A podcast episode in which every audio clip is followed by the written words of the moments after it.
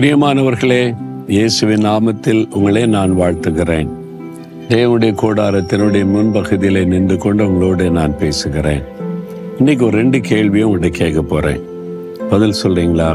ஒன்று, சந்தோஷமாக இருக்கீங்களா? மன மகிழ்ச்சியாக இருக்கீங்களா? ஏன்னா அடிக்கடி கேட்பீங்களே, சந்தோஷமாக இருக்கிறீங்களா, மகிழ்ச்சியாக இருக்கீங்களான்னு. அதை திரும்பி கேட்குறேன், மகிழ்ச்சியாக இருக்கீங்களா? ஒன்று சொல்லி, ஆண்டவர் என்கிட்ட பேசுகிறாருல, அப்போ மகிழ்ச்சியாக இருக்கிறேன். ஆண்டவர் மகிழ்ச்சியாக இருக்கிறாரா? நீங்கள் மகிழ்ச்சியாக இருக்கிறீங்க. ஆண்டவர் மகிழ்ச்சியாக இருக்கிறாரா? அது எப்படி எனக்கு தெரியும் அப்படின்னு நினைக்கிறீங்களா? தெரியணும்.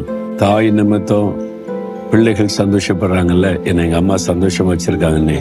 உங்கள் நிமித்தம் உங்கள் அம்மா சந்தோஷமாக இருக்காங்களா? பார்த்தா தெரியும்ல, உங்களுக்கே தெரியும். தெரியாமல் கொஞ்சம் கவனிச்சிங்கன்னா தெரிஞ்சிடும். அப்போ ஆண்டவர் என்னை சந்தோஷமாக வச்சுருக்கிறாரு, நான் ஆண்டவரை சந்தோஷமாக வச்சுருக்கேனா அப்படி யோசிக்கணும்.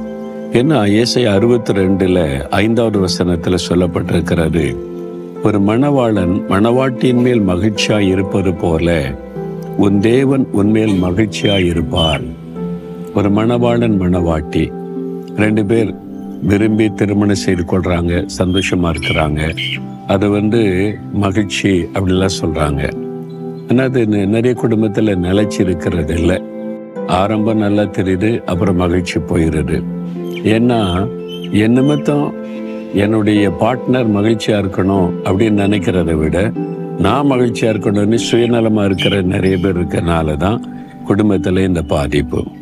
இப்போ நீங்கள் ஆண்டவருக்கு நமக்குள்ள உறவை எடுத்துக்கோ. ஆண்டவர் என்ன சந்தோஷம் வைக்கணும்னு விரும்புகிறோம்ல, ஆண்டவர் என்ன சந்தோஷம் வைக்க, கவலை மாற்றணும், பிரச்சனையை மாற்றணும், நான் ஜெபிக்கும் போதெல்லாம் கேட்கணும், எனக்கு பதில் தரணும், எனக்கு அற்புதம் செய்யணும், இன்னைக்கு காலையில் என்னோட பேசணும், என்னை சந்தோஷப்படுத்தணும், அதெல்லாம் எதிர்பார்க்குறோம்ல.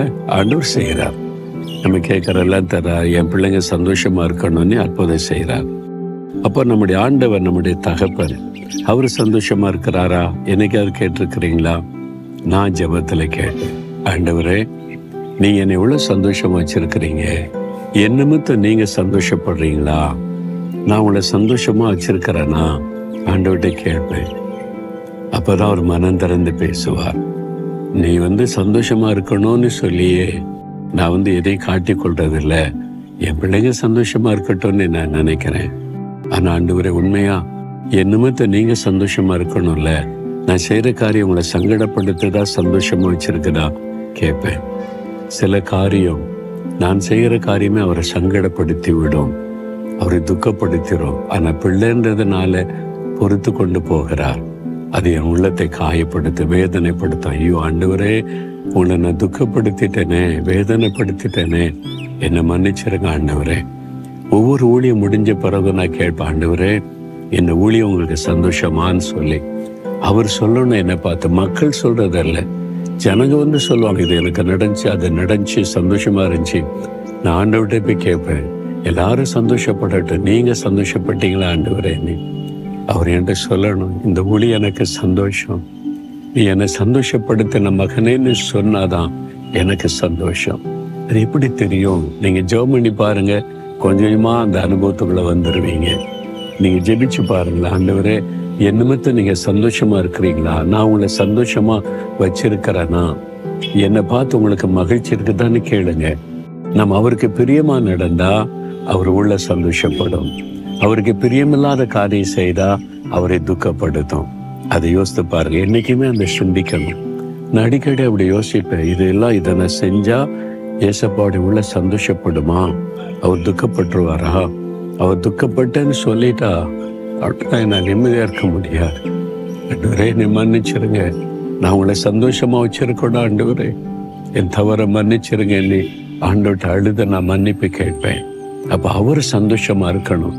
ஒரு நிமித்தம் நான் மகிழ்ந்திருப்பேன்னு சொல்கிறாரு, அதுதான் சந்தோஷம். அப்பாவுடைய உள்ள சந்தோஷப்பட்ட அதுதான் பிள்ளைக்கு சந்தோஷம், அதுதான் என் சந்தோஷம். உங்கள் சந்தோஷமாக இருக்கணும். ஆண்டவரே என்ன நீங்கள் எப்பவும் சந்தோஷமாக வைக்கிறதுக்கு எல்லாம் செய்கிறீங்க, நீங்கள் சந்தோஷமாக இருக்கணும், என்னால் நீங்கள் சந்தோஷமாக இருக்கணும், அதுக்கு நான் என்ன செய்யணும்னு கேளுங்க. அவர் அழகாக சொல்லி தருவார். நீங்கள் மற்றவங்களுக்காக அழுது ஜெபிச்சா அவர் சந்தோஷப்படுவார். இயேசுவை மற்றவங்களுக்கு அறிவிச்சா சந்தோஷப்படுவார். இருக்கிற இடத்துல சாட்சியான வாழ்க்கை வாழ்ந்தா அவர் சந்தோஷப்படுவார். அவர் விரும்புகிற நன்மைகளை மற்றவங்களுக்கு செய்தா அவர் சந்தோஷப்படுவார். அவர் சந்தோஷப்படுகிற ஒரு வாழ்க்கை எனக்கு வேணும்னு கேளுங்க. ஆண்டவரே, என் நிமித்தம் நீங்க மகிழ்ச்சியா இருக்கணும்ப்பா, அதுக்கு என்னை ஒப்பு கொடுக்குறேன். நீங்க எப்பவுமே சந்தோஷமா இருக்கணும், என்னை பார்க்கும்போது நீங்க சந்தோஷப்படணும். என்னை எப்பவுமே சந்தோஷமா வச்சிருக்கிறீங்க, நானும் உங்களை சந்தோஷமா வைக்க விரும்புறேன். இயேசுவின் நாமத்தில் ஆமேன், ஆமேன்.